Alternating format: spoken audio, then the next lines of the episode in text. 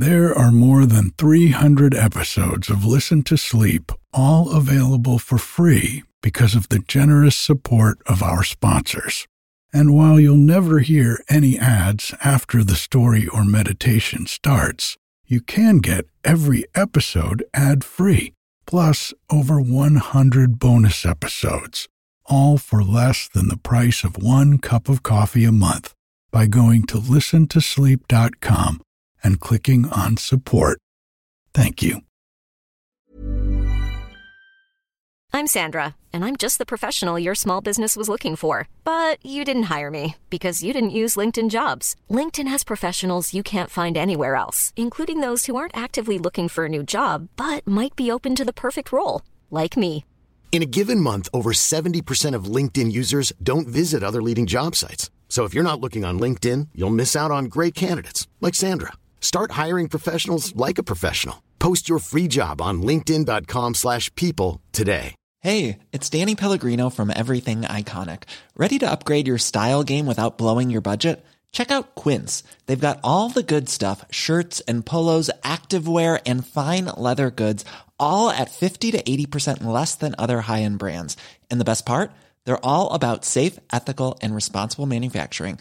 Get that luxury vibe without the luxury price tag. Hit up quince.com slash upgrade for free shipping and 365 day returns on your next order. That's quince.com slash upgrade. Cool fact a crocodile can't stick out its tongue. Also, you can get health insurance for a month or just under a year in some states. United Healthcare short term insurance plans, underwritten by Golden Rule Insurance Company, offer flexible, budget friendly coverage for you. Learn more at uh1.com. Hi, I'm Eric, and this is Listen to Sleep slow, quiet stories to help you fall asleep. We're coming up on the one year anniversary of the podcast, and I created Listen to Sleep because I wanted to help more people get better sleep. Now more than ever, seems like we all need something to slow our minds down a bit at bedtime. The classic stories I read here are great for that, and I love being able to give them new life by reading them to you as you drift off to sleep. If you'd like to support my mission, you can become a patron of the podcast for just a dollar a month by going to patreon.com slash listen to sleep. There's a link in the show notes. You'll get the podcast a day early and without the introduction or any ads. You'll also get over 10 hours of nature recordings I've made here at my cabin in Northern California to help you relax or just escape from the noise of modern life for a bit. My goal is to support this podcast organically through small contributions from listeners. I'm in my 50s, and though I've saved for retirement a bit, it won't be enough. I'm hoping that these $1 contributions will slowly add up to allow me a modest retirement someday while I live my dream of being a storyteller and reading to you as you fall asleep. Thank you so much for listening. I appreciate each and every one of you. Now, take a deep breath. Let it out.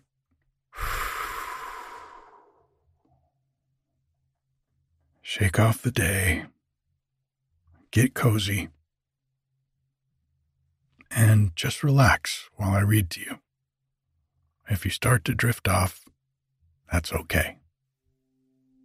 The Magic Apples, Part 2. The days flew by, and the time came when Loki must fulfill his promise to Thiasse. So one morning, he strolled out into the meadow where Idun loved to roam among the flowers. There he found her, sitting beside a tiny spring and holding her precious casket of apples on her lap. She was combing her long golden hair, which fell from under a wreath of spring flowers, and she was very beautiful. Her green robe was embroidered with buds and blossoms of silk in many colors, and she wore a golden girdle about her waist. She smiled as Loki came and tossed him a posy, saying, Good morrow, Red Loki. Have you come for a bite of my apples?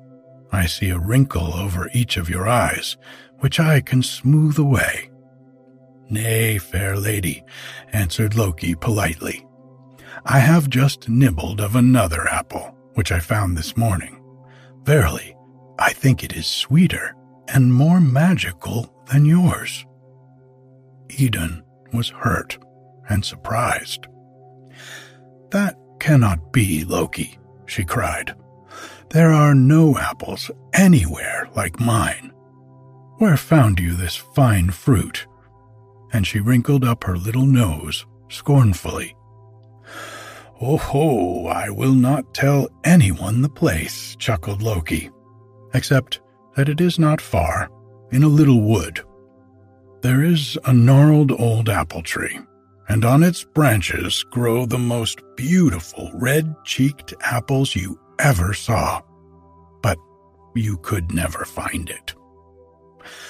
I should like to see these apples, Loki, if only to prove how far less good they are than mine. Will you bring me some? That I will not, said Loki teasingly. Oh no, I have my own magic apples now, and folk will be coming to me for help instead of to you. Idun began to coax him, as he had guessed that she would. Please, please, Loki, Show me the place. At first, he would not, for he was a sly fellow and knew how to lead her on. At last, he pretended to yield. Well, then, because I love you, Idun, better than all the rest, I will show you the place, if you will come with me. But it must be a secret. No one must ever know. Yes, yes, cried Idun eagerly. Let us steal away now, while no one is looking. This was just what Loki hoped for. Bring your own apples, he said. That way we may compare them with mine. But I know mine are better. I know mine are the best in all the world, returned Idun, pouting. I will bring them to show you the difference. Off they started together, she with the golden casket under her arm, and Loki chuckled wickedly as they went. He led her for some distance, further than she had ever strayed before, and at last she grew frightened. Where are you taking me, Loki? she cried. You said it was not far.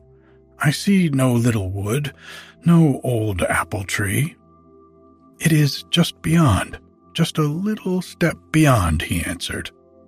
So on they went. But that little step took them beyond the boundary of Asgard, just a little step beyond, into the space where the giants lurked and waited for mischief. Then there was a rustling of wings, and whirr down came Thiasse in his eagle dress. Before Idun suspected what was happening, he fastened his claws into her girdle and flapped away with her, magic apples and all, to his palace in Jotunheim, the land of the giants. Loki stole back to Asgard, thinking that he was quite safe and that no one would discover his villainy. At first, Idun was not missed. But after a little, the gods began to feel signs of age and went for their usual bite of her apples. Then they found that she had disappeared, and a great terror fell upon them. Where had she gone? Suppose she should not come back. The hours and days went by, and still she did not return. Their fright became almost a panic. Their hair began to turn gray, and their limbs grew stiff and gouty so that they hobbled down Asgard streets. Even Freya, the loveliest, was afraid to look in her mirror, and Balder the Beautiful grew pale and haggard.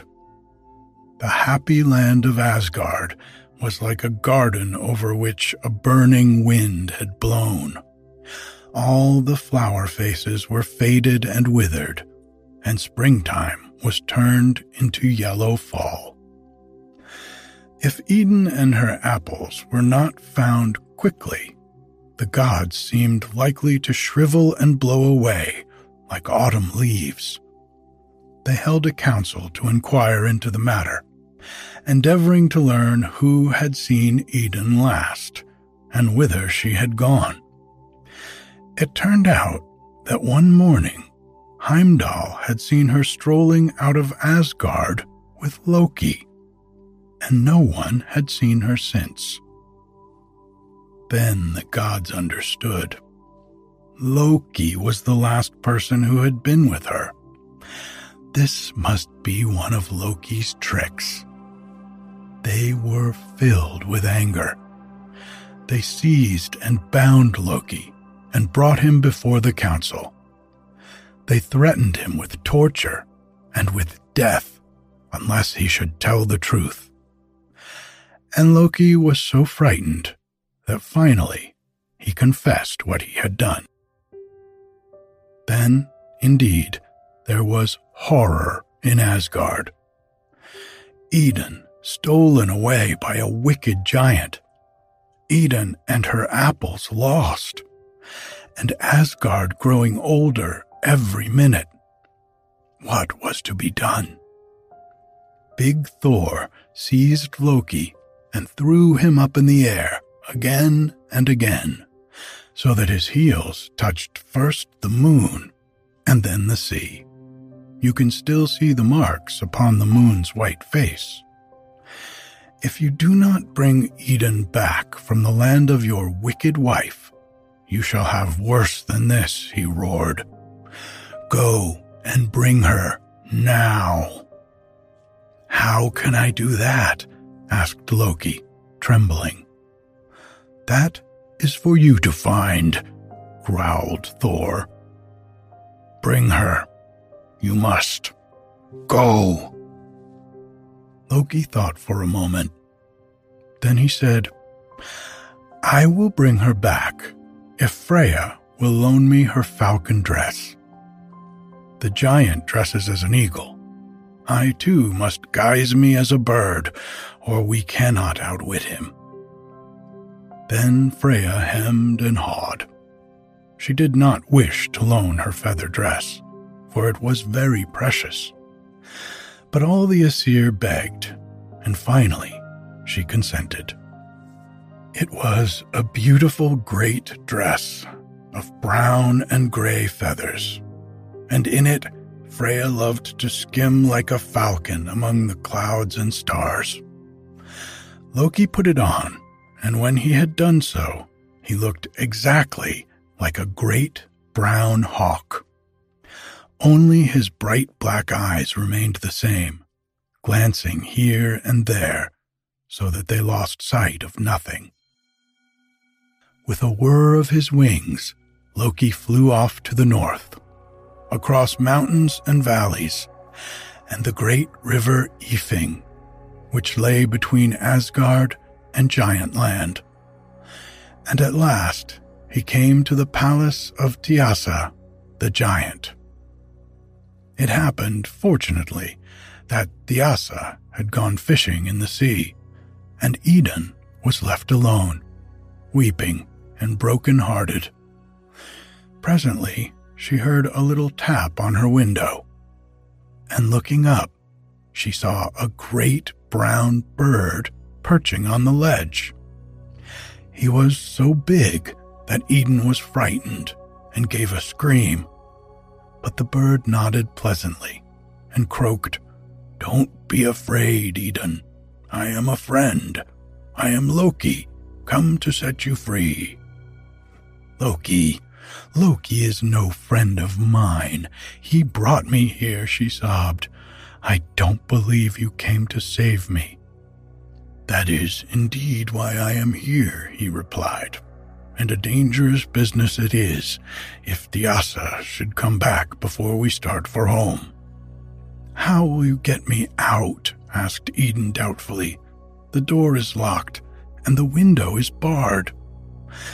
I will change you into a nut, said he, and carry you in my claws. What of the casket of apples? queried Idun. Can you carry that also? Loki laughed long and loudly. What welcome to Asgard do you think I should receive without the apples? he cried. Yes, we must take them, indeed.